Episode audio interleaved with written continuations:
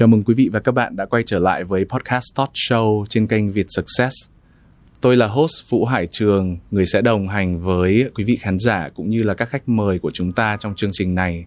Và chương trình hôm nay rất vui khi có sự đồng hành của ứng dụng sách nói có bản quyền Phonos là trợ thủ đắc lực cho những người bận rộn với mong muốn được phát triển đời sống tinh thần và sự nghiệp của mình. Quý vị và các bạn thân mến, nhân tướng học là một chủ đề mà chúng ta rất thường xuyên bàn tới ở trong đời sống hàng ngày. À, từ việc đi xem mắt để chọn bạn đời cho con cho tới việc à, đi chọn những nhân tài cho à, tổ chức của mình. Và ngay cả trong những cái câu ca dao tục ngữ của chúng ta thì cũng có những cái nhận định à, về một con người thông qua nhân tướng của họ. Ví dụ như là à, đàn ông miệng rộng thì sang đàn bà miệng rộng tan hoang cửa nhà chẳng hạn à, chắc chắn là sẽ có rất nhiều những tranh cãi xung quanh những vấn đề này. À, chính vì vậy mà chúng tôi thấy à, được sự cần thiết khi có một cái cuộc thảo luận sâu sắc hơn về vấn đề đó. À, à, và hôm nay chương trình rất là vui khi mà được mời à, thầy Trần Việt Quân là chuyên gia trong lĩnh vực này để ngồi đây thảo luận và trao đổi với chúng ta nhiều hơn. Đôi nét về thầy Trần Việt Quân thì thầy là đang đang là giảng viên của uh, uh, Bách Khoa Education. Thầy cũng chính là người sáng lập và là cố vấn cho Bách Khoa Education.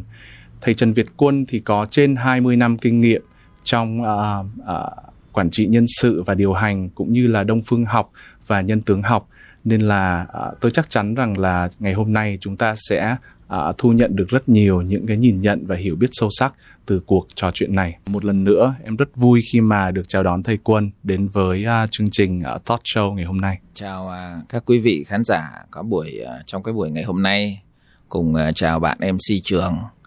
Cái chủ đề uh, nhân tướng học là một cái chủ đề muôn thuở hàng nghìn năm nay nó đã len lỏi trong uh, Á Đông nói chung và ở trong phương Tây thì uh, uh, mặc dù nó không công khai một cách uh, sách vở in hàng loạt như ở bên Á Đông nhưng mà bất cứ một cái bộ ban ngành nào trong một quốc gia đều có thể sử dụng đó là những cái bộ liên quan về bộ nội vụ liên quan về điệp viên thì tất cả những người đó họ đều được học nhân tướng học. Nhưng có thể là những cái tài liệu đó không đến tay được chúng ta mà thôi. Phương đông hay phương tây đều phải học hết. Ừ, một cái điều rất thú vị bởi vì trước đấy thì em lại nghĩ rằng là nhân tướng học nó rất là uh, một cái điều cụ thể ở phương đông chỉ có phương đông mới có. Nhưng mà vừa xong khi mà thầy chia sẻ thì thì em mới biết là ở bên phương tây họ cũng có à, cái khoa nhân tướng như thế này. À, chia sẻ một chút với thầy là có một lần em đi à, đà lạt đi hớt tóc thì à, thợ hớt tóc mới nói với em rằng là à, con đi à, bắn cái nốt ruồi đi chú bắn luôn ở đây chú cũng có công cụ chú bắn luôn cho bởi vì nhìn rất là xấu ở trên khuôn mặt. Thế thì à, em đã làm chú ấy thất vọng là em đã không bắn cái nốt ruồi của mình. À, nhưng mà quay trở lại cái à, định nghĩa về nhân, nhân tướng có người lại cho rằng là nó là những cái bộ vị ở trên khuôn mặt nhưng mà cũng có người sử dụng tướng uh, như là những cái hành động như là tướng đi tướng ngồi tướng đứng tướng ăn này. Rồi cũng có những người nói rằng là tâm nó sinh ra cái tướng ở bên ngoài. Vậy thì một cách uh, phổ quát hơn thầy có thể chia sẻ với mọi người là là tướng thực sự nó là gì không ạ? Nhân tướng học á nếu mà chúng ta chỉ uh, đọc sách vở mà chúng ta thiếu cái sự tinh tế trong cái vấn đề mình đúc kết á, thì hầu hết 90% khi chúng ta đọc chúng ta sẽ nhầm lẫn nhân tướng là hình tướng nhân tướng là những cái bộ vị giống như là nhìn cái nốt ruồi nhìn cái mũi tẹt nhìn cái lông mày đậm hay lợt rồi từ đó mình phán. À, nó chỉ là một phần tư thôi còn ba phần tư còn lại nó quan trọng hơn thì chúng ta lại lãng quên. Ví dụ như là hầu hết trong những cái quyển sách tướng nó đều nói là tướng tùy tâm sinh tướng tùy tâm diệt. Vậy làm thế nào để xem được cái phần ẩn chìm là cái phần tâm tướng? Còn cái phần bề nổi nó chỉ là phần hình tướng thôi nên tại sao có những cái người họ rất là xấu xí giống như ông Mạc Đĩnh Chi thì lại là trạng nguyên hai nước? Tại sao có những người rất là đẹp trai nhưng mà cuộc sống lại rất là lận đận? Thì rõ ràng là cái tướng ẩn chìm ở bên trong nó khó xem hơn. Vì nó khó xem hơn nên sách vở nó ghi ít hơn. Nó ghi ít hơn dẫn đến là người ta ghi cái dễ là ghi cái bộ vị nhiều. Thế là chúng ta đọc một thời gian cái chúng ta cứ nghĩ là nhân tướng là bộ vị. À, thì đấy là một trong những cái quan điểm sai lầm ha. Sai lầm của hầu hết những người đọc mà ngày xưa tôi đọc à, những cái quyển nhân tướng đầu tiên từ năm 1988 á, thì tôi cũng nhầm mất khoảng gần 15 năm. Gần 15 năm sau thì tôi mới gỡ được. Gỡ được là không phải vì nhân tướng mà vì tôi học rất nhiều cái môn đông phương học khác nhau và nó liên kết với nhau và đến một lúc nào đó mình tự động mình nhận ra được à cái tâm tướng trong nhân tướng học nó là như thế như thế như thế thì lúc này mình xem lại những cái quyển sách nhân tướng học của những tác giả nổi tiếng thì họ có nói, nhưng mà giả sử như cả một cái quyển 500 trang thì nhiều khi chỉ khoảng 5 trang đến 10 trang họ nói về tâm tướng thôi còn toàn bộ nó vẫn là hình tướng thì khi mà chúng ta đúc kết lại về tâm tướng thì mới thấy là nó có một cái sâu chuỗi nhất định mà chúng ta tinh tế chúng ta sẽ nhận ra à. thì trong nhân tướng học nó có bốn cái mảng lớn mảng thứ nhất, nó mọc ở trên cùng, nó giống như một cái cây ấy. chúng ta nhìn cành lá, vô số cành lá, thì nó gọi là bộ vị, nó gọi là hình tướng mắt, mũi, tai, gò má Ờ, lông mày, linh tinh cả. Rồi ờ, đi xuống một chút, xíu nó xuống cái thân thân cây. Nó chính là xương cốt, tướng đi, tướng đứng, tướng nằm, tướng ngồi. Gân cốt có khỏe mạnh không, có tươi nhuận không? Rồi ẩn chìm dưới gân cốt đó, nó là khí huyết nó nó chạy. Thì trong nhân tướng học nó gọi là thần khí. Thần người đó tỏa ra như thế nào, khí người đó tỏa ra như thế nào? Chất lượng của giọng nói ra sao thì nó nghiêng về khí. Ánh mắt nhìn như thế nào thì nó nghiêng về thần. Rồi, bên cạnh thần khí đó thì nó bộc lộ ra cái bề ngoài của chúng ta nó thành hành vi và thái độ sống. Mặc dù nó là bề ngoài, nhưng mà rất ít người đúc kết được nó. Cái hành vi thái độ sống của họ, mình phải sống với họ một vài lần hoặc thậm chí một vài năm mình mới nhận ra bản chất thật của họ. Thì vì nó quá phức tạp, dẫn đến là không phải ông thầy nào cũng đúc kết vào sách vở được. Thì nếu ai xem được bốn cái mảng này thì coi như là chúng ta hoàn tất được là những cái góc nhìn đa chiều về nhân tướng. Tránh bị tình trạng là bị phiếm diện hoặc là bị cái nhìn đơn đơn chiều thì sẽ sai lầm về cái môn này thậm chí ngay cả những cái sách vở hiện tại thì nó cũng không thực sự là cho chúng ta một cái nhìn tổng quan và toàn diện về nhân tướng học. Nên là những người mà đang xem những cái sách vở mà đang bán ở trên thị trường thì rất là có thể sẽ bị ngộ nhận. Giống như là thầy cũng đã có một cái thời gian như thầy nói là 15 năm. Không nghĩ rằng là nó là như thế, đúng không? Mà thầy nghĩ rằng là nó có một cái yếu tố khoa học ở trong đây không? Bởi vì là cá nhân em nghĩ nó là cái sự quan sát của chúng ta. Thấy nhiều người có cái mũi như thế thì là nó là người như thế à, nhiều người có cái cặp lông mày như vậy thì mình suy ra là những người có cặp lông mày như thế thì có một cái tính cách à, là như vậy. À, thế nhưng mà đằng sau nó nó có một cái à, sự hậu thuẫn à, nghiên cứu khoa học nào về cái cái khoa nhân tướng này không? Những cái gì mà chúng ta gọi nó là khoa học á là chúng ta phải hiểu nó là khoa học phương tây. Còn khoa học phương đông thì mấy ông phương tây thường bác bỏ. Ví dụ như là cái nền tảng đông y của chúng ta hàng nghìn năm vô số bài thuốc vô cùng tốt nhưng tây y đi đi đến đâu thì đông y bị dẹp đi đến đấy. Vì bản chất nó là cái sự cạnh tranh về thương mại, chứ nó không phải là lương y như từ mẫu. Rất nhiều bài thuốc của những lương y gia truyền vô cùng tốt, nhưng anh không có bằng cấp thì anh bị loại khỏi cuộc chơi. Đây là sự chiến đấu của những tập đoàn dược phẩm. Nên chúng ta phải hiểu là rất nhiều thứ chúng ta gọi là khoa học, nhưng chưa chắc đã là khoa học. Nó chỉ là sự cạnh tranh của hai thế lực thôi. Mình phải hiểu đúng cái bản chất của nó. Chúng ta học là chúng ta lấy cái tinh hoa của hàng nghìn năm để lại, thì chúng ta đừng có bị kẹt vào những cái thế lực mạnh hay hay yếu. Thời buổi bây giờ là thế lực của khoa học nó mạnh, nhưng chưa chắc 100 năm nữa khoa học đã mạnh. Rồi cả cái trái đất này nhìn lại, coi chừng vì cái nền khoa học phát triển mà trái đất này nó bị tàn phá. Rất rất nhiều những cái tập đoàn đang khai thác khủng khiếp cái trái đất này. Người ta thống kê là 100 năm trở lại đây là chúng ta tàn phá trái đất bằng 3.000 năm cộng lại. Do cái gì? Do nước nghèo hay do nước nước giàu? Do nền khoa học phát triển hay do nền khoa học lạc hậu? Chúng ta nhìn sâu vào nó khác. Cái nhìn chiều dài nó rất khác cái nhìn chiều ngắn. Giống như là nhân tướng cũng thế. À nó là một cái nền khoa học phương đông. Nó là một cái nền mà người ta tính xác suất thống kê phương đông rất dài năm. Hàng nghìn năm rồi. Nhưng vấn đề ông phương tây ông chấp nhận hay không thì mình không không biết. Cái đó quan điểm của ông. Nên chúng ta để ý xem những cái giải nobel chúng ta cũng thấy rất rõ. Là giải nobel là nó tập trung vào người phương tây được rất nhiều. Người phương đông mình là lâu lâu mới cho một người thôi nhưng ngược lại những cái giải nào đó thuộc về châu Á của chúng ta thì có thể người châu Á của mình tỷ lệ lại cao hơn là bình thường. Đó vì loài người của chúng ta vốn thiên vị mà dễ gì mà mấy ai mà công tâm ở bên trong được khó lắm. Còn à, việc cái mặt thống kê á, thì à, như trường nói á, là các nhà à, hình sự à, những cái nhà điều tra hình sự thì người thống thống kê là ở trong những cái trại tù trên 20 năm á, từ 20 năm cho đến tử hình á, thì 70% những người ở trong trại tù đó là lông mày đậm hơn hẳn những người còn lại. Thì trong nhân tướng học nó gọi là lông mày là cung huynh đệ, lông mày là cá tính của một con người. Nên chúng ta mới thấy là một tướng võ thì phải vẽ lông mày thật là đậm, hoặc phải xéo lên thì mới ra tướng võ. Còn vẽ mượt mà giống như uh, bạn trường ở đây chẳng hạn là ra bạn trường này, không ra tướng võ nữa. Ra tướng văn đúng không? Đó nên rõ ràng đây là một sự xác suất thống kê thôi mà xác suất thống kê thì nó chỉ đạt được một cái tỷ lệ nào đó ví dụ như 70, 80, 90 phần trăm. Chứ chúng ta đừng kỳ vọng là nó đạt được tuyệt đối. Lông mày đậm là cá tính mạnh nhưng mà chúng ta phải hiểu lông mày nó là bộ vị nó là hình tướng thì tâm tướng đâu. Bộ vị rất mạnh nhưng mà tâm tướng người ta nhu thuận thì người ta không thể nào là tù nhân được người ta không thể nào tội phạm được. Các bạn thấy dung chưa? Lông mày đậm mà tâm tính nhu thuận thuận là vì người ta tu tập người ta học hành người ta có giáo dục thì người ta trở thành người dễ thương. Cá tính mạnh một cách dễ thương, được không? Được. Ngược lại, có cái người thì cá tính thì không mạnh, nhưng mà ra, bước ra cuộc đời bị va đập vào những cái băng đảng nọ kia, họ phải sống xù lông nhím lên nhiều năm để mà nó đối phó với những cái thứ trên đường phố. Thì mặc dù lông mày nó không đậm, nhưng về sau vẫn có thành, thể thành tội phạm. Nên tại sao trong những cái trại tù tội phạm có 70% là lông mày đậm thôi? 30% lông mày không đậm vẫn là tù nhân đó, nên nó tất cả nó chỉ là con số tương đối.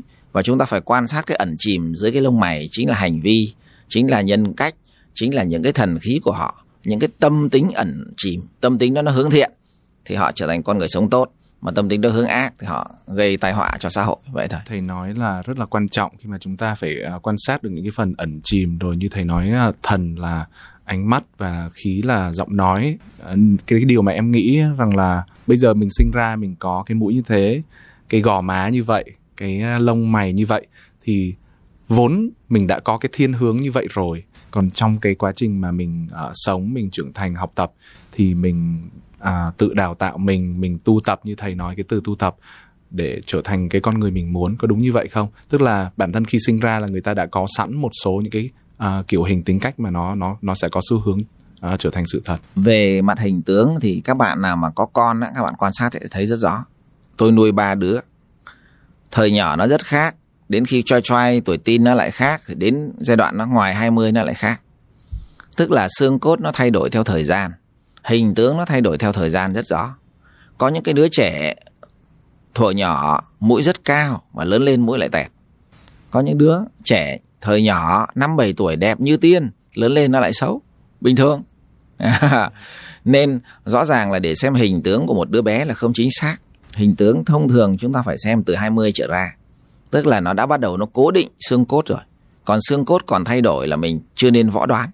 Mình xem như thế coi chừng nó bị biên kiến đấy bị một chiều. À, còn riêng về về thần khí riêng về hành vi thái thái độ sống tức là những cái tâm tính nó bộc lộ những cái bản năng những cái tố chất tiềm ẩn nó bộc lộ thì thường cái đó khó sửa hơn rất nhiều.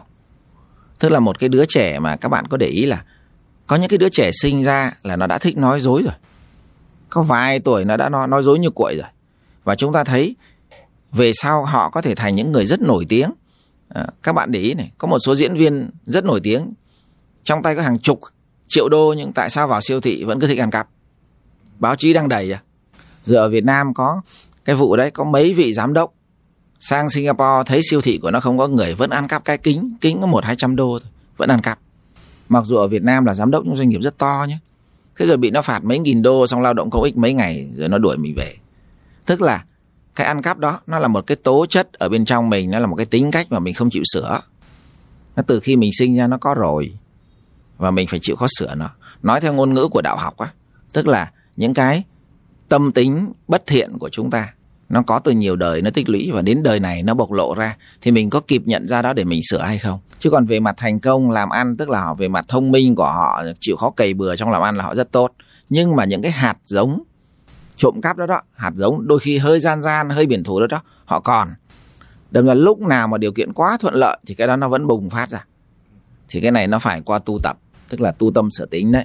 Tướng tùy tâm sinh mà tướng tùy tâm diệt ở chỗ này có nhìn kịp thấy cái tâm của mình mà để điều chỉnh hay không thì nó mới là cái cái khó vậy thì có thể suy ra được rằng là cái khoảng thời gian từ uh, từ lúc mới sinh ra cho tới khoảng 20 tuổi rất quan trọng cho bố mẹ khi mà phải rèn luyện nhân cách của con để làm sao cho cái uh, cốt cách rồi uh, rồi nhân tướng của nó uh, tốt đúng không ạ? Bởi vì như thầy nói là nó hoàn toàn có thể thay đổi trong cái khoảng thời gian đó. Thực chất là chúng ta thay đổi là trong suốt cuộc đời. Nhưng mà cái giai đoạn còn bé là dễ thay đổi nhất. Còn bé giống như là cái cây cây tre nó đang mọc lên mình dễ uốn. Còn cái cây tre nó già rồi thì mình uốn nó cực hơn thôi. Cái giai đoạn thời bé là trẻ, các bạn để ý là trẻ nó hay copy hành vi của người lớn. Nó nghe người lớn nói thì nó học được có một phần nhỏ thôi. Nhưng người lớn làm thì nó copy, nó học được phần lớn. Đó là lý do vì sao mà trẻ lọt vào một cái xóm mà heroin nhiều hoặc là trộm cắp nhiều thì xu hướng đứa trẻ đó nó sẽ hư theo hàng xóm. Vì nó copy môi trường xung quanh nó ở với ba mẹ thì nó copy ba mẹ. Nó ở với người giúp việc thì nó copy người giúp việc. Nó đến trường thì nó copy bạn bè trong trường copy thầy cô. Nên chúng ta sống làm sao cho là một cái tấm gương để cho trẻ nó copy ấy, để cho nó nói theo ấy, là một cái bài toán rất là khó. Nó là cái giáo dục từ bên trong ấy. nhưng mà lại phải thông qua cái môi trường. Giáo dục một đứa trẻ là giáo dục bằng cả một cái môi trường đấy chứ không phải giáo dục bằng một hai người mà đủ đâu. Trừ những cái đứa trẻ tố chất quá quá mạnh không tính à quá mạnh môi trường không là cái gì hết. Toàn bộ nghiệp quá khứ của nó những cái tố chất tiềm ẩn của nó nó chi phối toàn bộ môi trường ngược trở lại. Thì hàng đó rất hiếm. Hàng đó cứ 100 người mà các bạn xem thì chắc được khoảng 3 đến 5 người là nó chi phối ngược lại môi trường. Còn hầu hết con người của chúng ta đều lệ thuộc vào môi trường. Dẫn đến môi trường tốt thì chúng ta tốt môi trường xấu thì chúng ta xấu vậy rồi khi mà chúng ta đi uh, phán xét này uh, đi uh, xem gọi là xem tướng một cái con người một cách toàn diện thì uh, như thầy nói là phải xem những thứ ẩn chìm tức là rõ ràng là mình cần rất nhiều thời gian để theo dõi họ. Thế nhưng mà ở trong uh, doanh nghiệp thì em hay thấy là uh, một số lãnh đạo vẫn có xem cái uh, tướng mạo của người này họ có đủ tốt không họ có phù hợp với uh, công ty không vân vân. Thì trong một cái khoảng thời gian rất là ngắn ngay từ ban đầu ví dụ một người mới vào công ty mới đi phỏng vấn được một tiếng đồng hồ thì làm thế nào để mình có một cái uh, phán xét nó công tâm hơn nó uh, nó toàn diện hơn về cái người đó? Lát nữa chúng ta sẽ nói đến cái vấn đề à, trong tuyển dụng. Bây giờ mình nói đến cái vấn đề tuyển dụng người yêu trước đúng không? Tức là à, mình có một cái mối quan hệ với một người bạn nam hay một người bạn nữ nào đó. Từ cái tình bạn đó rồi từ từ nó tiến đến tình yêu. Thì rõ ràng là ví dụ bạn trường còn trẻ này bạn quen một cô nào đó có phải em phải lựa một cô hợp nhãn em không? Có một cái người hợp nhãn em là có phải em phải có một chút gì nhận xét đánh giá nhận định ở bên trong tâm em không? Nó phải có chứ ai chả thế. Thì một cái người sếp cũng thế họ tuyển dụng một người, họ cũng được quyền nhận định, nhận xét đánh giá. Không ai cấm họ được. Miễn là làm sao cái sự nhận xét đánh giá nó đúng, để rồi cái người đó vào trong doanh nghiệp thì nó hòa nhập nhanh hơn, vừa tốt cho họ, vừa tốt cho doanh nghiệp. Thì ổn. Còn họ nhận xét đánh giá nhầm, vào trong đó tốn thời gian cho cả hai bên. 6 tháng, một năm sau nghỉ việc thì nó phí. Nó chỉ vậy thôi. Nên để có cái kinh nghiệm nhìn nhận con người đó thì ông sếp đó thông thường phải va đập rất nhiều người. Và ông sếp đó phải có một cái niềm yêu thích lĩnh vực nhân nhân sự. Nhân tướng, ngày xưa là nó dùng chữ nhân tướng thôi, nhưng mà tôi quan sát rất kỹ thì tôi lại thấy là tại sao những cái vua quan nổi tiếng họ rất hay xài các thầy tướng ở bên cạnh? Không phải chỉ để xem bói đâu. Tôi nghĩ các thầy tướng giỏi là họ nhận định về con người nó có cái góc nhìn riêng, nó bén chúng ta có kinh nghiệm riêng họ cũng có kinh nghiệm riêng và họ chuyên nghiên cứu nên họ có những cái kinh nghiệm có thể sắc bén hơn chúng ta. Nên khi họ cho chúng ta thêm khoảng năm bảy góc nhìn nữa thì mình quyết định nó bén hơn. Như vậy coi chừng cái ông thầy tướng ngày xưa ngồi bên cạnh vua ngồi bên cạnh quan chính là cái người lọc nhân sự cùng với vua quan. Mà chúng ta gọi cái người đó là giám đốc nhân sự ngồi bên cạnh ông giám đốc điều hành. Đúng không? Thầy tướng chính là giám đốc nhân sự. Giám đốc nhân sự thôi ông đang làm cái công việc giám đốc nhân sự. Ông ta làm cái làm cái khâu gì? Khâu tuyển dụng tuyển dụng và sắp xếp nhân sự nhận định nhân sự để xếp quân trên bàn cờ. Thì tôi nghĩ vẫn tốt mà. Nha chứ còn xem tướng mà chỉ thuần xem bói thì nó hạn hẹp. Ừ, nó hơi hạn hẹp một tí. Quay trở lại cái gọi là xem tướng mà thuần xem bói ấy, thì khi mà người ta nói như thầy nói là xem tướng đấy có thể thấy được cái cốt cách này tính cách của con người đấy nó như thế nào. Thế nhưng mà một số người hay dùng cái từ gọi là tướng số tức là cái tướng xong rồi người ta suy ra là số phận của cái con người đó ở trong tương lai. Thì cái điều này thì quan điểm của thầy như thế nào? Nó có thực sự là nó đáng tin hay không? Số thì ai chả có số đúng không? À, thầy vẫn à, tin là có mỗi người có một ví dụ số. như là một người nào đó là phải có số tuổi này có không? Em có số tuổi không? Em có số ngày tháng năm sinh không? Em có số nhà không? Em có số chứng minh nhân dân không? Thấy chưa?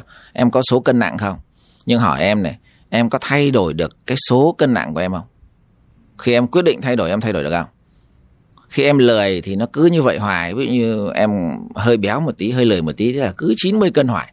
Nhưng mình quyết tâm ồ kỳ này tôi phải rèn luyện sức khỏe. Kỳ này tôi phải ăn à, thực dưỡng. À, kỳ này tôi phải chăm dậy sớm chơi thể thao nhiều hơn. Thì 3 tháng sau em còn 80 cân. Cơ thể em khỏe mạnh hơn. Như vậy là ai đổi số của mình? Ai? Chính mình. Chính mình ra quyết định nên mình thay đổi số phận của mình. Nên mọi con số nó đều thay đổi được hết. Chúng ta sống ăn chơi trác táng 60 tuổi bệnh hoạn rồi chết chúng ta sống uh, có gìn giữ sức khỏe có biết rèn luyện mọi thứ nó đều biết đủ chừng mực chúng ta sống 75 80 tuổi. Như vậy là cũng là cái con số vận mạng đó, chúng ta có thể co giãn được mà. Toàn bộ các con số cuộc đời chúng ta đều được quyền thay đổi nó bằng cái suy nghĩ của mình. Mình muốn hướng nó về đâu? Tức là bằng tâm tướng của mình. Cái tâm, cái ý của mình nó ở bên trong á, nó điều khiển toàn bộ lời nói và hành vi của mình. Lời nói và hành vi của mình nó lặp đi lặp lại nó thành thói quen. Thói quen nó sinh ra cái số phận của chúng ta. Như vậy là cái số phận này là cái số nó thay đổi được do cái tâm tính cái suy nghĩ của chúng ta bên trong có điều chỉnh được hay không cái đó nó quan trọng hơn thì hiểu cái đó thì chúng ta nhìn số phận dưới một con mắt rất chủ động và rất linh hoạt chứ mình không bị lệ thuộc vào số phận nữa. Em nghĩ rằng là đây là một cái nhìn nhận rất là sâu sắc với với nhiều người.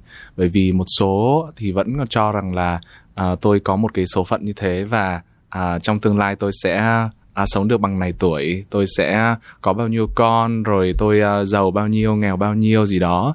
Thì à, em nghĩ là cái tư duy đấy cũng khá là độc hại. Nhưng mà khi mà thầy giải thích về việc là um, mình thay đổi đời thay đổi khi ta thay đổi đó. Tức là mình thay đổi cái bên trong của mình cái cái tâm tướng của mình để cái hình ảnh phóng chiếu bên ngoài thực tại của mình nó thay đổi. Em nghĩ là đó là một cái uh, uh, nhìn nhận mà nó rất là có giá trị cho uh, uh, những người ở cuộc sống hiện đại. Vậy thì làm sao để chúng ta có thể uh, nhận định về một con người nó đúng đắn hơn mà không phải mang cái tính gọi là uh, xem mặt và bắt hình dong? Bởi vì chúng ta đằng nào cũng sẽ xem mặt. Nếu như mà à, mình à, ngồi đối diện với một người mình sẽ xem à, như thầy nói các cái bộ vị trên khuôn mặt của mình. Lông mày anh ta như thế mũi anh ta như vậy rồi môi mắt à, các thứ. Thì giống như em đi à, chọn người yêu quen cô gái nào em cũng phải xem mặt đúng không? Có bao giờ em đi chọn người yêu thôi không cần xem mặt chị em chỉ cần xem lưng thôi là em quyết chọn rồi. Đúng không? Chả có ai như thế cả. Ai cũng phải xem mặt. Chúng ta để ý này khi chúng ta bước sang nhà hàng xóm cái cái con chó nhà hàng xóm chạy ra nó sủa mình là nó nhìn mặt mình hay nó nhìn chân mình? Chúng ta nhìn vào từng cái con động vật nha nó nhìn mặt mình là con chó khôn, còn con chó dại là nó nhìn chân mình. Mình bước đi một cái nó táp liền, nó đích thị con chó dại. Con chó đó nó bị điên. Còn tất cả những con vật nó khôn nó đều nhìn vào mặt nhau hết. Nó nhìn vào ánh mắt của nhau, chứ không phải là mặt. Nó nhìn vào ánh mắt của nhau. Ánh mắt là cửa sổ của tâm hồn. Ánh mắt ẩn chìm dưới ánh mắt chính là tâm trí của chúng ta tướng tùy tâm sinh, tướng tùy tâm diệt. Cái đầu tiên phải điều chỉnh chính là ánh mắt. Cái thứ hai chúng ta phải điều chỉnh là từ thần chính là ánh mắt. Chúng ta điều chỉnh sang khí là giọng nói. Ai điều chỉnh được cái lời ăn tiếng nói của mình? Nhẹ nhàng, êm dịu hoặc uy lực, trầm bổng và lời nói mạch lạc, dứt khoát là người đó thay đổi được cái số phận theo cái chiều hướng tốt đẹp lên. Còn ăn nói lòng vòng, lắp bắp, nói không ra, nói, trình bày một vấn đề gì chẳng ai hiểu, thì người đó đi đâu làm cũng thất bại thì thần khí nó là là thế, ánh mắt cũng thế. Nhìn một người ngay ngắn, trong sáng, quan sát vấn đề tinh anh nó khác. Ánh mắt nó lờ đờ, nó mờ đục, giống như cái thằng ánh ngủ, giống như thằng ngày hôm qua mới đi nhậu à, thì chẳng ai giao việc cho mình cả. Thì cuộc đời tự nhiên nó đi xuống thôi. Nên cái điều chỉnh đầu tiên không phải là cạo lông mày, không phải là à, nâng mũi. Cái điều điều chỉnh đầu tiên tức là điều chỉnh ánh mắt và giọng nói của của mình. Làm sao cho nó tốt đẹp hơn, nó chuẩn chỉnh hơn, thì cuộc đời chúng ta thay đổi vậy là trên khuôn mặt thì không nhất thiết là phải chú ý tới cái um, à, lông mày cái mũi mà à, mình có thể để ý tới cái cái thần và cái khí của một người nào đó khi mà mình giao tiếp với họ để mình đưa ra những cái à, nhận định nó chính xác hơn. Nhưng mà cũng có một số người ví dụ như là à, người ta có cái câu là người khôn con mắt đen xì người dại con mắt nửa trì nửa thau. Tức là có một số người cái mắt của họ như thế rồi. Thì uh, cái đấy nó đâu có thay đổi được đâu làm sao mình biết được là cái cái thần của nó làm sao nó thể, thay, thay đổi được. Những cái người dạng như mắt trắng dã thì theo các bạn mà lại hay liếc xéo thì các bạn có dám chọn người đó làm cái người giữ tiền cho mình không? Đấy cái cảm giác thôi. Bây mình đang nói cái cảm giác chung thôi chưa cần biết nhân tướng là gì. Gặp một cái anh chàng mắt thì nhìn liếc cái là thấy trắng dã rồi mà gặp mình hay gặp bất cứ người nào, ít khi nào nhìn thẳng mặt lắm, cứ lâu lâu nhìn xéo một cái, lâu lâu nhìn xéo một cái. Các các bạn có dám đặt niềm tin về mặt tiền bạc hay về mặt bất cứ một cái việc gì mà cần cái sự quan trọng, có dám đặt niềm tin vào họ không? Giờ cái cảm nhận của chúng ta, tại sao? Ánh mắt là cửa sổ của tâm hồn. Tâm hồn nó ngay ngắn thì ánh mắt nó ngay ngắn. Tâm hồn nó xiên thì ánh mắt nó nó xiên. Tức là cái tâm của chúng ta tà thì ánh mắt nó tà tâm của chúng ta ngay thì ánh mắt nó nó ngay. Nhờ ánh mắt, lời nói nó ngay ngắn, hành vi cử chỉ từ từ nó mới ngay ngắn, thì trong nhân tướng học nó gọi đó là người đoan chính. Đoan trang và chính trực là người đáng tin cậy. Còn cái người nào mà cứ hay liếc xéo thế nọ thế kia thì là cái khuôn mặt, cái kiểu mụ phù thủy. Thì nó dễ toan tính, nó dễ gian tà. Thì mình giao cho họ những cái việc lớn hoặc là những cái gì liên quan đến tiền bạc, tài chính, thì xác suất là bị họ lừa mình là cao. Thế thôi. Còn bạn nào không tin thì cứ thử nghiệm thử nghiệm là kiếm một cái người nào nhìn mắt cứ gian gian trong giao cho nó một cục tiền để xem bao lâu mất. Nếu thấy mất thì tin, còn nếu mà thấy không mất thì xem lại, đúng không? Chúng ta học, chúng ta được quyền nghi ngờ mà, chúng ta được quyền kiểm chứng lại. Có ai cấm chúng ta không kiểm chứng đâu. Mà cái thái độ học tập là chúng ta nghi ngờ và kiểm chứng lại, đó là một trong những thái độ học tập rất tốt. Để tránh tình trạng chúng ta bị kẹt vào cái vết xe đổ, lỡ những cái gì họ viết xuống là một cái điều chưa chuẩn thì sao? Mà chúng ta cứ thế chúng ta dập khuôn đi theo thì vô tình chúng ta đi theo vết xe đổ. Và nó thiếu cái sự tư duy sâu sắc lại. Học bất cứ cái gì chúng ta đều phải tư duy lại. Tại sao lại có ông Einstein? Vì ông ta tư duy lại ông Newton. Còn nếu ông ta đặt niềm tin vào ông Newton hết, thì sẽ không có ông Einstein. Khoa học cũng thế mà. Nên môn gì cũng thế, không phải riêng gì khoa học. Vừa xong thầy nói thì em lại nghĩ tới chuyện là mắt trắng dã là do liếc nhiều quá nên người ta mới thấy lòng trắng nhiều chứ không phải là do mắt của họ nhỏ quá đúng không ạ? Cũng tùy cái cái người mà họ có thói quen liếc xéo á, thì tự nhiên khi các bạn liếc là tự nhiên cái lòng trắng nó nhiều lên. Cái thế thôi. Nói theo cái ngôn ngữ của của đạo học á là cái điều gì đó lặp đi lặp lại nhiều lần thì nó thành một thói quen. Thói quen đó nó thành một cái dòng chảy suốt đời thì nó gọi là dòng chảy của nghiệp nghiệp lực. Thì đời sau cái người đó sinh ra thì tự nhiên ánh mắt nó đã trắng sẵn. rồi ánh mắt nó đã trắng nhiều hơn những cái người xung quanh đó. Thì có một số cái người mà ánh mắt đen xì thì chắc cũng thế. Thực tế là trong cuộc đời của tôi tôi chưa gặp ai ánh mắt đen xì cả. Ánh mắt trắng dã thì rất nhiều, ánh mắt đen xì thì chưa thấy. Còn ánh mắt mà nó nửa đồng, nửa thau á, tức là lòng đen nó bị lẫn vô lòng trắng, nó mờ đục. Trắng nó không ra trắng mà đen nó không ra đen. Nó, thì trong nhân tướng học nó gọi là đen trắng không phân minh. Đã là đen trắng thì nó phải tách bạch, nó phải phân minh. Con ngươi phải ra con ngươi chứ con ngươi không thể nào lẫn vào cái lòng trắng được. Các bạn thấy không chưa? Thì những cái người mà mắt đen trắng phân minh thì họ nhìn cuộc đời nó mới tinh anh được. Còn mắt mờ đục thì nhìn cuộc đời không thể tinh anh được. Nhìn tinh anh chừng nào thì nạp dữ liệu nó chuẩn. Nạp dữ liệu chuẩn thì chúng ta suy nghĩ nó mới chuẩn. Nạp dữ liệu còn mờ mờ ảo ảo thì suy nghĩ nó sẽ ra lung tung, nó chẳng ra cái gì cả. Chúng ta để ý khi mà chúng ta nhậu thì ánh mắt của chúng ta tinh anh hay ánh mắt của chúng ta bắt đầu mờ đục dần đi. Nó đỏ rồi nó mờ đục đi. Đúng không? Các bạn cứ nhậu thật nhiều vô là thấy nhìn cái con mắt nó lờ đờ rất rõ rồi nó mờ đục đi. Tinh anh nó mất. Lúc họ say xong chúng ta lại hỏi việc là họ phán lung tung rồi vì đầu óc nó mụ mị đi. Như vậy là cái thần ở bên trong mà nó mờ đi, thì tâm trí nó mờ đi. Tâm trí nó mờ thì mọi quyết định đều có thể dẫn đến sai lầm. Như vậy là nếu một người nào đó mà chúng ta thấy một ngày gặp họ 8 tiếng đi, mà cái ánh mắt của họ mờ đục, tỷ lệ nó nhiều hơn là những lúc tinh anh, thì những người đó là mình không giao việc lớn cho họ được mình chỉ giao cho họ việc vặt để họ làm việc cho mình thì được. Việc lớn họ phải suy nghĩ là gãy đổ liền. Nãy thầy cũng có nói rằng là rất là dễ sai lầm uh, khi mà mình nhìn không có chuẩn như vậy. Thì trong cái quá trình mà uh, thầy áp dụng uh, nhân tướng học uh, uh, hơn hai chục năm nay thì thầy có một cái sai lầm nào đó trong việc uh, nhìn người không? Trong nhân tướng học á nếu mà chúng ta bám sát nó thì uh, nó có thể nó vẫn có nhầm lẫn nhưng mà nó nhầm lẫn ở góc độ như thế này này là chúng ta gạt nhầm cái người tốt ra khỏi nhóm. Tức là ví dụ chúng ta quyết định nhận 10 người vào, mà nếu mà chúng ta suy xét thật kỹ theo nhân tướng học, thì cái tỷ lệ 10 người vào nó khó quá. Ví dụ mình nhận được 3 thôi, còn 7 người mình phải loại. Thì trong 7 người mình loại, mình tiếp tục mình quan sát họ, thì có thể 3 năm 5 năm sau thì trong đó vẫn có một, hai người họ tốt. Còn hầu hết chúng ta bị xem nhầm nhân tướng ở chỗ nào? Thứ nhất là chúng ta không vững nhân tướng là cái thứ nhất. Cái thứ hai là chúng ta bị một cái bệnh cả nể tức là rất nhiều người họ đến với mình là do những cái mối quan hệ hoặc là làm ăn với nhau, hoặc là bạn bè, hoặc là người thân giới thiệu. Nên mình nể thổ, cứ vô làm đại đi. Việc vặt mà cũng cần xem xét gì kỹ đâu. Thì họ ở với mình lâu ngày thì chính cái tình cảm đó nó làm cho mình ít suy xét đi. Và khi mình ít suy xét đi thì lúc mà mình cất nhắc mà mình không để ý thì lúc này mình sẽ bắt đầu cất nhắc quá sức của họ thì nó sẽ gây hại. Thì ai cũng bị cái vấn đề này thôi. Tức là trong công việc chúng ta đã không thể nào minh bạch một trăm phần trăm cái này là công việc và kia là tình cảm được. Đúng không? Vì loài người là loài hữu tình mà tức là chúng ta bị dính tình cảm vào. Nên bản thân tôi cũng thế thỉnh thoảng vẫn bị dính vào thỉnh thoảng vẫn có nhầm lẫn. Nhưng mà cái nhầm lẫn nó tối thiểu hóa là được. Chứ còn nói là nó không nhầm lẫn thì không thể có được. Ừ. nhưng mà em à, muốn biết về một cái trường hợp nào đó thành công của thầy về việc là à, từ một bạn nhân viên nào đó mà thầy cất nhắc lên một cái vị trí cao hơn thầy uh, cho họ nhiều quyền hơn nhiều vai trò hơn và và nó thành công. Thì uh, từng cái bước mà thầy thầy xem bạn ấy nó như thế nào? Ở đây thì tôi lấy một cái ví ví dụ tôi phỏng vấn một cái ứng viên mà ứng, ứng tuyển vào vị trí giám đốc kinh doanh nhé. À, thì cái ứng viên này tôi chỉ phỏng vấn mất khoảng 15 phút thôi là tôi gạt sang một bên rồi. Tức là trong nhân tướng học nó như thế này này. Những cái người một hai ba điểm thì nhận ra rất nhanh. Những cái người 7, 8, 9 điểm nhận ra rất nhanh. Tức là những người nào cao hẳn nhận ra rất nhanh thấp hẳn nhận ra cũng rất nhanh khó nhất trong nhân tướng học mà đông nhất ngoài xã hội chính là người 4, 5, 6 điểm. Tức là họ 5 cộng trừ 5 cộng trừ khi vui thì họ lên thành 6 khi buồn họ xuống 4 tức là làm việc của họ gọi là tuyệt vời nó cũng không tuyệt vời mà gọi là tệ nó cũng không tệ. Dẫn đến là mình bỏ đi thì mình tiếc mà mình giữ lại thì đôi khi nó lại làm cho mình mệt.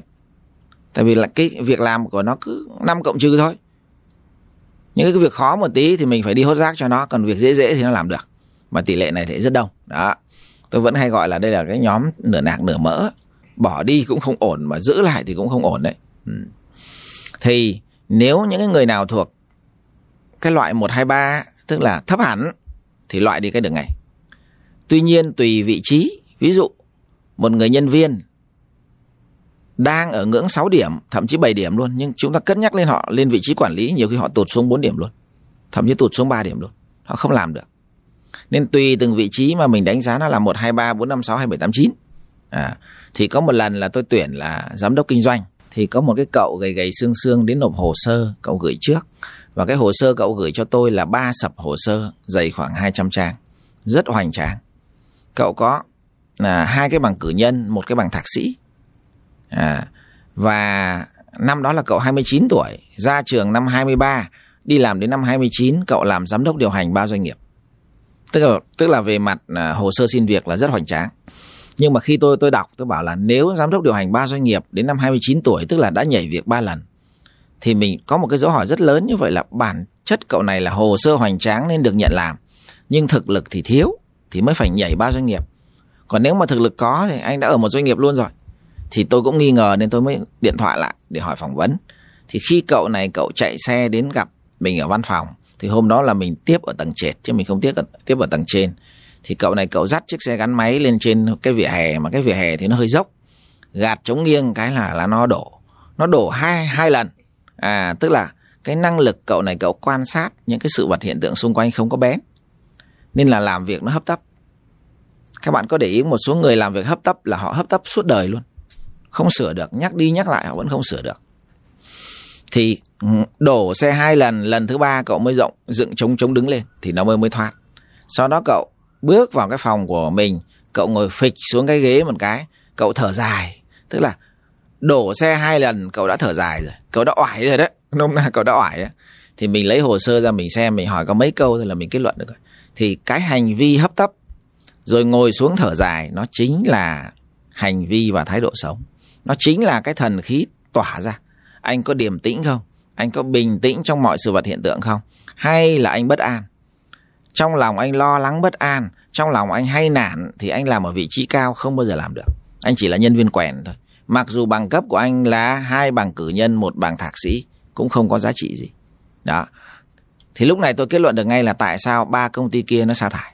Là vì tâm tính ở bên trong bất an, tâm tính thiếu sự điểm tính thiếu sự quan sát, thiếu sự suy xét trong từng sự vật hiện tượng, dù nhỏ nhất, cậu bị thiếu, thì cậu không thể lít người ta được. Rồi các bạn cứ để ý, nếu mà các bạn làm việc với một ông sếp mà hấp tấp cầu thả, làm hay đá thúng đụng nia, các bạn có vui không? Thì liệu ông sếp đó có tuyển được quân giỏi về không? Thiếu cái sự chín chắn ở bên trong thì liệu ông sếp đó có hút được người giỏi về không? Như vậy nếu cân nhắc cậu làm sếp coi chừng vài năm sau cậu cũng đuổi hết nhân viên giỏi của mình đi. Thì đấy là một cái tình huống các bạn kết hợp vừa xem hồ sơ xin việc mà vừa quan sát bằng nhân tướng thì ngay lập tức nhận ra chưa hề đụng gì đến hình tướng nha chỉ cần xem xem xét cái tâm tướng của người ta thôi là nhận ra rồi Ứng dụng âm thanh số Phonos bao gồm sách nói có bản quyền, tóm tắt sách, thiền định cùng ebook và nhiều nội dung phong phú khác. Bạn có thể tìm thấy ở Phonos rất nhiều tác phẩm kinh điển và bán chạy của thế giới. Có thể nghe Phonos bất cứ lúc nào và ở bất cứ đâu, khi nấu ăn, dọn dẹp, trên đường đi làm hoặc đi tập gym. Hãy trải nghiệm nhiều hơn với các tiện ích trên ứng dụng Phonos. bước tới cổng là đã được uh, xem xét rồi đó. Um, nhưng mà với một số người khi mà họ học uh, xong một cái khóa nhân tướng chẳng hạn đi họ biết rõ ràng là cái mà người ta cảm nhận được là thần khí của một con người uh, rồi uh, tướng đi tướng ngồi ăn nói. Nhưng mà họ luyện được cái điều đấy thì uh, nó cũng chỉ là bề ngoài thôi chẳng hạn. Ví dụ như là khẩu phật tâm xà chẳng hạn. Tức là nói rất là ngọt ngào nhẹ nhàng như vậy bên trong mình không thể nào đoán biết được rằng là ở bên trong tâm của họ như thế nào. Hoặc là ánh mắt họ cũng có thể tỏ ra rằng là tôi là một người chân thành hay tội nghiệp thì làm sao mình nhìn qua được cái cái cái điều đó? Khi mà chúng ta là cái người còn non tay á, thì họ qua mặt được mình. Còn nếu mà chúng ta xem có cái kinh nghiệm dày dặn thì hầu hết họ cũng vẫn không qua mặt được mình. Vì họ làm một cái việc gì đó mà nó khác với cái điều họ suy nghĩ thì ánh mắt nó không thể nào mà nó bình tĩnh được. Nó sẽ có một cái tích tắc gì đó nó biến biến đổi. Thì mình có nhận biết được nó hay không thôi. Tích tắc thôi. Tức là lướt qua một hai giây mình có nhận ra được không? Thì mình làm sao mình nắm bắt được cái thần khí đó nó mới quan trọng. Ví dụ như là trường đi uh, vũng tàu trường ngồi uh, ở bãi biển uống chai bia uh, uống mấy con mực với nhóm bạn. Tự nhiên có một cô gái rất là xinh đồ hai mảnh xuống biển tắm đi ngang. Nhìn, quay lại nhìn mình, chào hello một cái, cả nhóm nhìn ra. Thì các bạn sẽ quan sát cái ánh mắt, sẽ tích tắc cái các bạn sẽ nhận ra có một loạt người là cái ánh mắt là nó dán mắt vào cô ta và nó thèm thuồng nó xuất hiện. Cái cảm giác thèm thuồng thì chúng ta phải quan sát nhiều chúng ta mới nhận ra. Ví dụ, các bạn để một món đồ thiệt ngon trước mặt một đứa nhỏ thì cái đứa nhỏ đó, cái ánh mắt của nó dán vào cái miếng đồ ăn như nào thì một cô gái đi ngang mấy anh chàng, cái ánh mắt y thế, không khác gì hết nó bả phản ánh là cái tâm tham thôi. Và trong năm cái người bạn trai đang nhìn đấy sẽ có những cái người họ nhìn cái mấy giây sau họ thu về. Họ bình an như không, họ lại uống bia tiếp, họ lại nói chuyện tiếp. Nhưng có những người thì lại ánh mắt nhìn cho đến xuống biển luôn, mấy phút sau không dứt ra được. Thì đấy là cái năng lực ai điều tiết được tâm của mình. Ai điều tiết được tâm của mình. Nên họ tập gì thì tập. Thường chỉ tích tắc là chúng ta nhận ra được. Quen nhìn nó sẽ nhận ra. À tất nhiên gặp cái người mà đã tập cao thủ quá, thì loại đó hiếm vô cùng. Tức là nhiều khi cả đời các bạn gặp một hai người cao thủ nó lừa mình thì phải chấp nhận thôi. Nhưng mà kinh nghiệm của tôi nha, nếu mà các bạn luyện ánh mắt và luyện giọng nói, luyện tâm tính theo đúng những gì mà sách nhân tướng nó viết, thì toàn bộ tâm tính của các bạn được thay đổi. Các bạn luyện một thời gian, các bạn thay đổi luôn cả tâm tính của mình như hết thành người gian luôn. Đi đâu cũng tập nhìn thẳng, đi đâu cũng tập đoan chính, đi đâu cũng tập ngay ngắn ánh mắt nhìn thẳng, nhìn nhận vấn đề sâu sắc, trình bày mạch lạc. Một thời gian sau các bạn giỏi lên luôn. Giỏi lên luôn thì đâu cần đi lừa người ta nữa. Các bạn giỏi lên, các bạn thành chuyên gia rồi thì tự động tiền nó về thì hơi đâu đi lừa người ta nữa. Chúng ta đi lừa người ta vì sao? Là vì năng lực kém mà lại đòi thành quả lớn thì mới đi lừa người ta, đúng không? Mới phải xây dựng một cái vỏ thật to để đi lừa. Chứ bây giờ các bạn thực tập một thời gian, các bạn giỏi lên luôn rồi, thì đi lừa ai nữa? Các bạn thành chuyên gia luôn rồi, đi lừa ai? Người ta mời mình đến lương cao luôn rồi thì chả có lừa gì nữa. Nên trong nhân tướng có hay như đó. Ban đầu một vài bạn để copy cái vỏ nhưng khi chạy một thời gian dài thì nó trở thành cái tố chất. Nó giống như là các bạn à, trong NLP nó giống như là các bạn vẽ ra một cái hình tượng thiệt là đẹp. Sau hàng ngày mình nhìn vào cái hình tượng đó mình thực tập những cái hành vi những cái lời nói những cái tố chất của họ.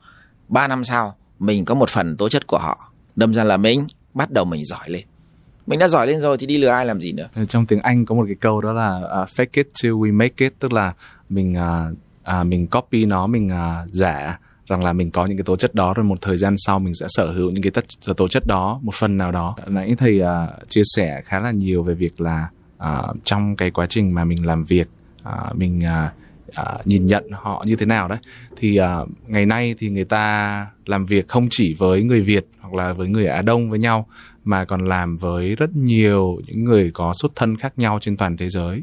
Thì những cái quy tắc uh, trong việc uh, nhìn nhận một con người nó có tương tự nhau không? Ví dụ như là à, bây giờ mình hãy khoan nói tới thần và khí bởi vì cái đó thì à, là con người thì có thể là à, nó sẽ có những cái điểm tương đồng. Nhưng mà nói tới những cái bộ vị khác ở trên khuôn mặt chẳng hạn thì à, mình có thể áp dụng những cái hiểu biết của phương đông cho phương tây không? Ví dụ như là như thầy nói à, cái đôi à, chân mày mà nó đậm thì nó mới có tướng võ chẳng hạn. Chúng ta có thể áp dụng được khoảng 80% à, 20% chúng ta phải điều chỉnh. 7-80% là ứng dụng trở lại được. Tức là bản chất là chúng ta quan sát phân tích đúc kết trở lại thôi. À, ví dụ như là các bạn à, xem ở người châu Á là người da da vàng đi thì cái khuôn mặt tươi sáng của người da vàng là như thế. Nhưng mà sang đến người da trắng thì rõ ràng tươi sáng của họ nó sẽ khác. Và sang đến người da đen tươi sáng nó sẽ khác. Tươi sáng tức là mặt nó phải đen kịt cơ. Nên rõ ràng là chúng ta phải da giảm. Rồi người uh, châu Á của chúng ta thì uh, mũi tẹt. Hầu hết là mũi tẹt. Nên gặp một cái người mũi cao là rất hiếm. Người châu Âu hầu hết là mũi cao gặp một người mũi tẹt là rất hiếm. Nên người mũi trung bình người châu Á mà mũi tương đối trung bình thôi thì chúng ta mang người đó sang bên phương Tây phải hiểu nó là người mũi cao ở bên phương Tây mình phải gia giảm gia giảm theo từng chủng tộc một. Thì cái này là năng lực chúng ta quan sát, phân tích, đúc kết lại. Chúng ta lọt vào một cái chủng tộc nào mới, một cái dân tộc nào mới, xương cốt của họ khác mình, thì chúng ta bỏ ra 2 đến 3 tháng quan sát, phân tích, đúc kết hàng ngày cái tiếp xúc này này. Xong mình đúc kết dần, đúc kết dần thì sau đó rồi mình ra cái công thức thôi. Nó chỉ là gia giảm giữa các giữa các hệ số thôi. Chứ xy thì nó vẫn như thế, nhưng mà ax BI chẳng hạn thì cái A và B mình điều chỉnh đi một tí. Có những cái tham số khác nhau bởi vì là mình uh, xuất có những cái xuất thân khác nhau. Hồi đầu thì thầy có đề cập tới uh, các cái bộ nội vụ ở Mỹ họ cũng có đào tạo cho nhân viên của họ những cái kỹ năng như thế này thì những cái kiến thức mà họ có nó có nó có phần nào tương đồng với với những cái mình đang có không ạ? Cảnh sát, những cái công an mà điều tra tội phạm hoặc là những cái điệp viên thì 100% là phải học nhân tướng rồi. Nhưng mà thú thực là giáo trình giáo án của họ tôi không tìm được hình như họ bị ký một cái hợp đồng là không tiết lộ. Tức là tôi gặp kể cả một số đại tá ở trong bộ nội vụ của Việt Nam mà tôi xin tài liệu thì họ cũng cũng không không nói năng gì. Tức là tôi đoán là họ bị ràng buộc về về bảo mật thông tin. Chứ còn cái đó thì ai cũng phải học. Tôi đảm bảo ngành điệp viên thì ai cũng phải học. Để chúng ta quan sát nhận ra người đó đang nói dối hay nói thật, ít nhất là phải như thế. Người này có đáng tin hay không đáng tin, đúng không? Mình tiếp xúc với với họ mình lấy thông tin từ họ nhưng họ là điệp viên hay mang hay họ là người như thế nào hay là người trung tín. Thì tôi nghĩ cái ngành điệp viên cái ngành tình báo nó học rất kỹ đấy. Trong thực tế thì chắc chắn là sẽ có những cái người ta gọi là myth những cái hiểu sai về uh, nhân tướng mà lại được đúc kết dưới những cái dạng uh, câu ca dao tục ngữ hay là phương châm sống gì đó dụ như người phụ nữ gò má cao có thể sát chồng vân vân. Thì thầy có thể nói một vài những cái ví dụ uh, mà người ta đang hiểu rất là sai uh, trong những cái câu đúc kết uh, hiện tại không? Hầu hết những cái câu đúc kết là nó nghiêng về hình tướng nên xác suất đúng sai của nó cứ 50 50 chứ nó không phản ánh được tâm tướng. Ví dụ như là đàn ông rộng miệng thì sang. Có cái người rộng miệng là để đi giao tiếp để đi uh, kết nối để đi sẻ chia những cái điều hay lẽ phải. Ok, rộng miệng rất sang. Nhưng có người rộng miệng chỉ toàn đi ăn mới đi nhậu thôi. Đúng không? Thì bao nhiêu tiền bạc vợ mang về phá hết. Ở Việt Nam là tỷ lệ quán nhậu trên số người dân là thuộc loại top thế thế giới đông lắm. Đi đâu cũng thấy quán nhậu. May mà covid 2 năm quán nhậu nó giảm đi, đúng không? Đấy, nên miệng rộng, vấn đề là cái miệng rộng đó nó dùng vào việc gì? Dùng vào cái việc là mang điều hay lẽ phải để truyền tải những cái điều hay lẽ phải bằng cái giọng nói khỏe vang của mình lan tỏa những cái điều tốt nó khác. Rồi cũng cái miệng rộng nó đi ăn nhậu hoặc là cũng cái miệng rộng nó lại đi lan tỏa những điều bậy bạ nó nó lại khác. Cứ xoen xoét chửi ở nhau ở trên mạng thì coi chừng là vạ miệng, tức là khẩu nghiệp mà chết. Nên phải xem lại nha. Tất cả những cái câu nói chúng ta đều phải có năng lực suy xét lại. Ẩn chìm dưới cái hiện tượng đó là tâm gì nó vận hành.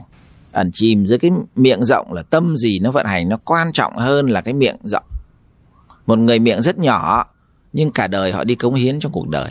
Tâm của họ rất thiện lương thì làm sao nói họ là tan hoang cửa nhà được. Đúng không? Đó, nên cứ phải hết sức cẩn trọng.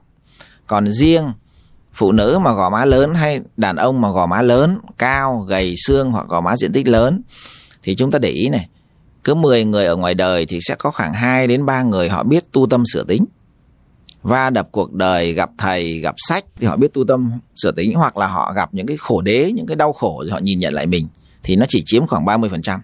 Còn 70% là chúng ta để bản năng nó chi phối. Cuộc sống nó cứ trôi đi một cách rất ngẫu nhiên thì hình tướng và tâm tướng nó rất giống nhau.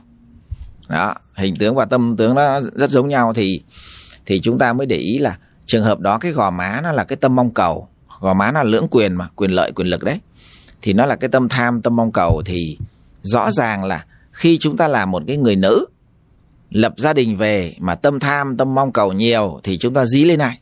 Chúng ta đổ cái đòi hỏi đó lên này. Chắc chắn không thể nào đổ lên con được con nó còn bé sẽ đổ lên ông chồng. Khi đổ lên ông chồng thì ông chồng bị áp lực. Ông chồng thì luôn luôn có một tâm lý của mọi người chồng là tôi lấy vợ thì tôi phải là trụ cột gia đình. Tôi không trụ cột gia, gia đình là tôi xấu hổ ở bên trong miệng không nói ra nhưng họ xấu hổ ở bên trong. Đó. Vợ lại tiếp tục gây áp lực. À tiền như thế này nhà kia nó xây nhà lầu tại sao nhà mình chưa xây? À, thằng bạn kia nó lên chức tại sao anh chưa lên chức? Cứ đè nặng lên dần. Cái tâm mong cầu nó lớn nó đè nặng lên vai của ông chồng là dẫn đến ông bị trầm cảm. Ông bị stress ông ta bị căng thẳng mà ông ta lại không dám nói. Thì cái trường hợp này trong nhân tướng học nó gọi là số khắc phu. Thay vì mình vượng phu thì mình bị khắc phu tức là mình đang làm khó ông chồng ông ta đã ra cuộc đời, ông ta mệt mỏi 5 phần rồi, về mình đổ thêm 5 phần nữa. Thế là ông ta bị mệt mỏi hết 10 phần. Có những người nội lực mạnh, họ vượt qua được, không có vấn đề gì, thì chỉ là khắc chồng thôi. Nhưng có những người nội lực họ yếu quá. Ba, bốn năm bị vùi dập dạng như vậy, cả ngoài đời vùi dập, lẫn đến về nhà bị vợ đòi hỏi nhiều thứ vô lý. Họ chịu không nổi, họ tâm bệnh mà chết. Thì trong nhân tướng học, nó gọi là số sát phu. Từ khắc phu bước sang sát phu, nó chỉ có một gang tay thôi nó phụ thuộc rất nhiều vào nội lực của ông chồng chịu được đến đâu. Mình cứ mong cầu, mình cứ đòi hỏi, mình cứ áp lực lên chồng. Mình cứ đay nghiến lên chồng con nhiều là ông nào cũng bị stress, ông nào cũng bị mệt hết. Đó. Nên ở Việt Nam là quán nhậu phát triển rất tốt. Là vì ra quán nhậu không ai đay nghiến mình cả. Về đến nhà thì vợ, nói nọ nói kia đúng không? Vợ đay nghiến. Ra quán nhậu thì rất thoải mái. Và cái hiện tượng này cũng rất rõ là chúng ta lấy nhau một hai năm đầu còn nói chuyện, ba bốn năm sau ít nói chuyện, năm sáu năm sau cầm. Tại sao? Vì chúng ta, năm sáu năm sau là có một hai đứa con. Thì chính các cái áp lực của những đứa con nó đè lên vai gia đình sau đó bà vợ không xử lý được thì bà đè lên ông chồng. Càng đè lên chồng chừng nào thì ông chồng càng quay về né tránh chừng đó. Càng né tránh chừng đó thì càng câm chừng đó, không nói chuyện nữa. Các bạn cứ quan sát đi 10 cặp lấy nhau khoảng 10 năm thì ít nhất khoảng 3 đến 4 cặp là không nói chuyện được với nhau và khi không nói chuyện được với nhau lâu quá thì nó sinh ra rạn nứt thành cái hố sâu ngăn cách. Rồi một ngày họ ly hôn. Nên tỷ lệ ly hôn bây giờ càng ngày càng đông. Cái lứa tuổi của tôi là thế hệ 7x là ly hôn còn ít ấy. tôi thấy thế hệ 8x nó ly hôn hơn nhiều, hơn rất nhiều. Và đến giới trẻ bây giờ thì nhiều khi nó lấy nhau có một, hai năm nó đã ly hôn rồi. Nó ly hôn nó gần đuổi kịp phương tây luôn rồi. Thì đây là một cái con số rất là đáng báo động đấy. Thì rõ ràng là chúng ta không nhìn lại mình. Thay vì cái áp lực đó mình nhìn lại mình mình buông bớt nó ra thì bây giờ mình lại mang cái áp lực đó mình dí vào những người xung quanh. Thì cái đó là nếu mà chúng ta học nhân tướng, chúng ta sẽ thoát được nó dễ hơn. Chúng ta hiểu mình hơn. Chúng ta chỉ cần nhìn lại cái khuôn mặt của mình trong gương mỗi sáng thôi là điều chỉnh rồi. Đó, rồi ví dụ như có cái người chán cao đi, thì họ suy nghĩ rất tốt, nhưng mà mũi họ không cao lắm. Tức là họ suy nghĩ tốt, lập kế hoạch tốt, nhưng họ thực thi kém. Thì phải bù một người thực thi tốt vào cho họ. Thì nhân sự nó mạnh. Nhưng mà các bà xã thì đôi khi không nhìn được cái đó. Thấy ông chồng mình chán cao, thông minh thì phục lấy lấy về nhưng về lại thấy ông thực hành không tốt, lại chê chê bai, lại vô tình lại gây áp lực cho ông chồng. Đâu có biết là thế mạnh của ông là tư duy, không phải là thế mạnh hành động. Phải bù một người hành động vào thì cặp đó thăng hoa. Thì cái người làm sếp trong doanh nghiệp cũng thế. Sắp xếp nhân sự. Cái người làm tư duy là nghiêng về quân sự, nghiêng về lập kế hoạch. Còn cái người tiên phong thì nghiêng về tướng võ đánh đâu, đánh đông dẹp bắc thì mặt nó phải vuông, mũi nó phải cao, ánh mắt giọng nói nó phải quyết liệt. Thì nó lại đi đánh đông dẹp bắc được. Nhưng cái anh chàng đánh đông dẹp bắc mà không có một anh quân sư thì anh đi đi một hồi anh phá. Phải có một anh quân sư bày mưu tính kế thì anh đi anh mới thành công được. Rồi ẩn đằng sau anh quân sư lại có một anh hậu cần. Đúng không? Tướng tiên phong phải có tướng hiệu hậu cần để nó tiếp lương chứ. Thì cái người sau cùng đó để lo lắng tất cả những cái thứ từ A đến Z nho nhỏ lặt vặt đó cũng phải có một người chỉn chu một tí thì cái bộ đó ba bốn người đó chúng ta quăng đi bất cứ một cái thị trường nào họ sẽ có xu hướng họ công phá được. Còn nếu mà cái nhóm đó mà bị hụt một trong ba cái người đó thì chúng ta quăng đến một cái thị trường nào đó nó sẽ khập khiễng. Ừ, như hồi nãy thầy có một cái sự ví von rất là thú vị đó là à, trong doanh nghiệp thì mỗi người à, đóng một cái vai trò trên cái bàn cờ và vị trí của họ thì không có thể thay thế được.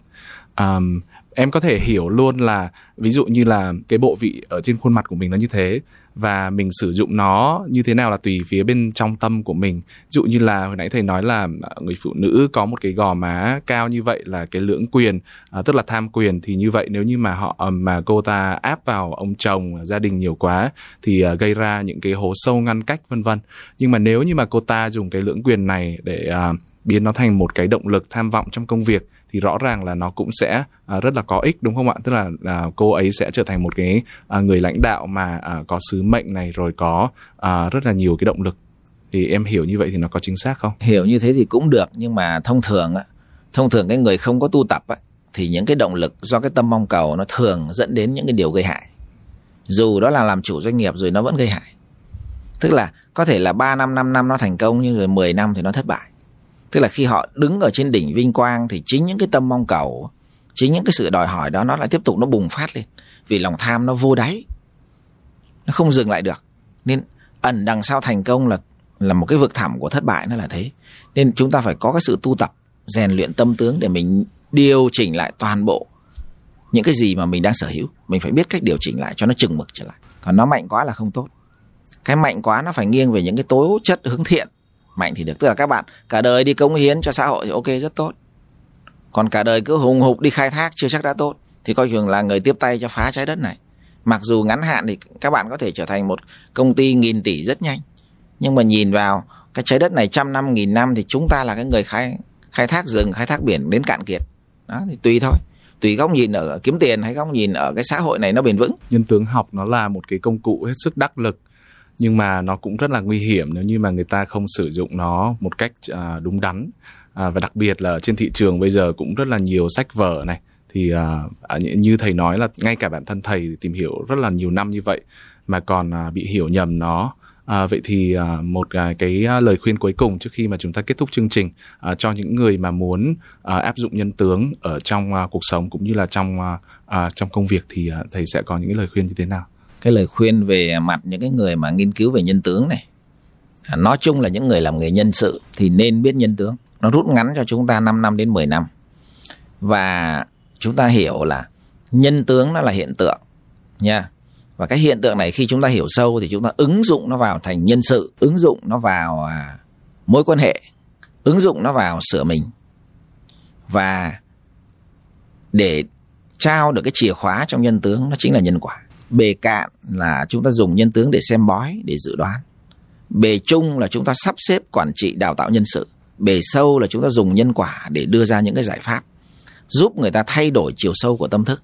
Tâm tướng nó được thay đổi thông qua nhìn nhận có cái chiều sâu của nhân quả. Nên nó là xem bói này, hay là dự đoán học này, là bề cạn nhất. Bề sâu một chút xíu, nhân sự, mối quan hệ, sâu chút xíu nữa, nhân quả nó vận hành thì người nào mà đi được ba cái tầng này thì các bạn sử dụng nhân tướng vô cùng tuyệt vời. Và lúc này, nhân tướng nó trở thành một cái bộ công cụ cực kỳ tốt và hữu dụng. Y như là các bạn đi học ở nước ngoài học MBA phải học về nhân sự rất nhiều. Bỏ công ra cả năm, hai năm trời học về nhân sự. Thì bây giờ các bạn bỏ công ra, các bạn luyện nhân tướng kiểu kia, thì nhiều khi nó rút ngắn hơn rất nhiều và nó hiệu quả hơn rất nhiều. Và khi mình đã hiểu nhân tướng, cái môn nhân tướng là việc đầu tiên là nó khám phá chính mình. Mình soi cái tấm gương của mình mình soi lại cái tâm của mình, tâm tướng và hình tướng của mình. Hiểu mình thì mình mới sửa được mình. Mình không thấu hiểu được mình thì mình không bao giờ sửa được mình. Hiểu người thì ai là người có trách nhiệm sửa họ? Họ. Mình không sửa được họ đâu. Vậy là hiểu người để thông cảm với họ, để chấp nhận với với họ. Và biết họ là quân cờ gì trên bàn cờ để mình sắp xếp cờ cho nó đúng thì họ được thăng hoa. Mình cũng được tốt mà họ cũng được tốt. Còn sửa được họ là phải rất thân rồi.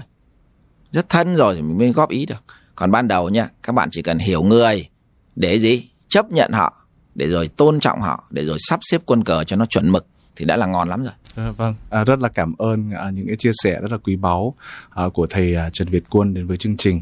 Quý vị và các bạn thân mến, à, quý vị vừa nghe xong những chia sẻ hết sức quý báu của thầy Trần Việt Quân về nhân tướng học nói chung cũng như là nhân tướng trong uh, quản trị nhân sự. Và quả thật là như vậy.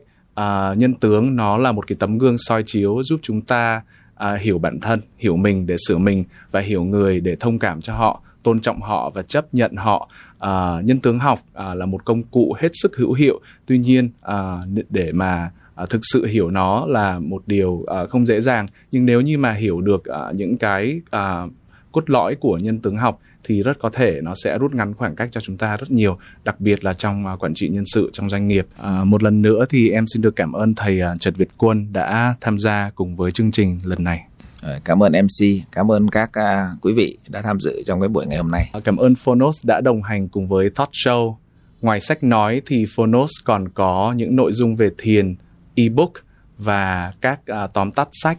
Uh, quý vị và các bạn hoàn toàn có thể click ở vào đường link ở bên dưới để có thể trải nghiệm miễn phí các bạn nhé nếu như mà các bạn cảm thấy rằng là những nội dung của chúng tôi thực hiện có ích thì các bạn có thể uh, uh, like subscribe kênh và chia sẻ trên các nền tảng podcast khác để kiến thức của chúng ta được lan tỏa Uh, sự chia sẻ và đồng hành của các bạn là một nguồn động lực lớn lao đến với những người làm chương trình như chúng tôi. Uh, một lần nữa thì xin cảm ơn và hẹn gặp lại trong những chương trình tiếp theo.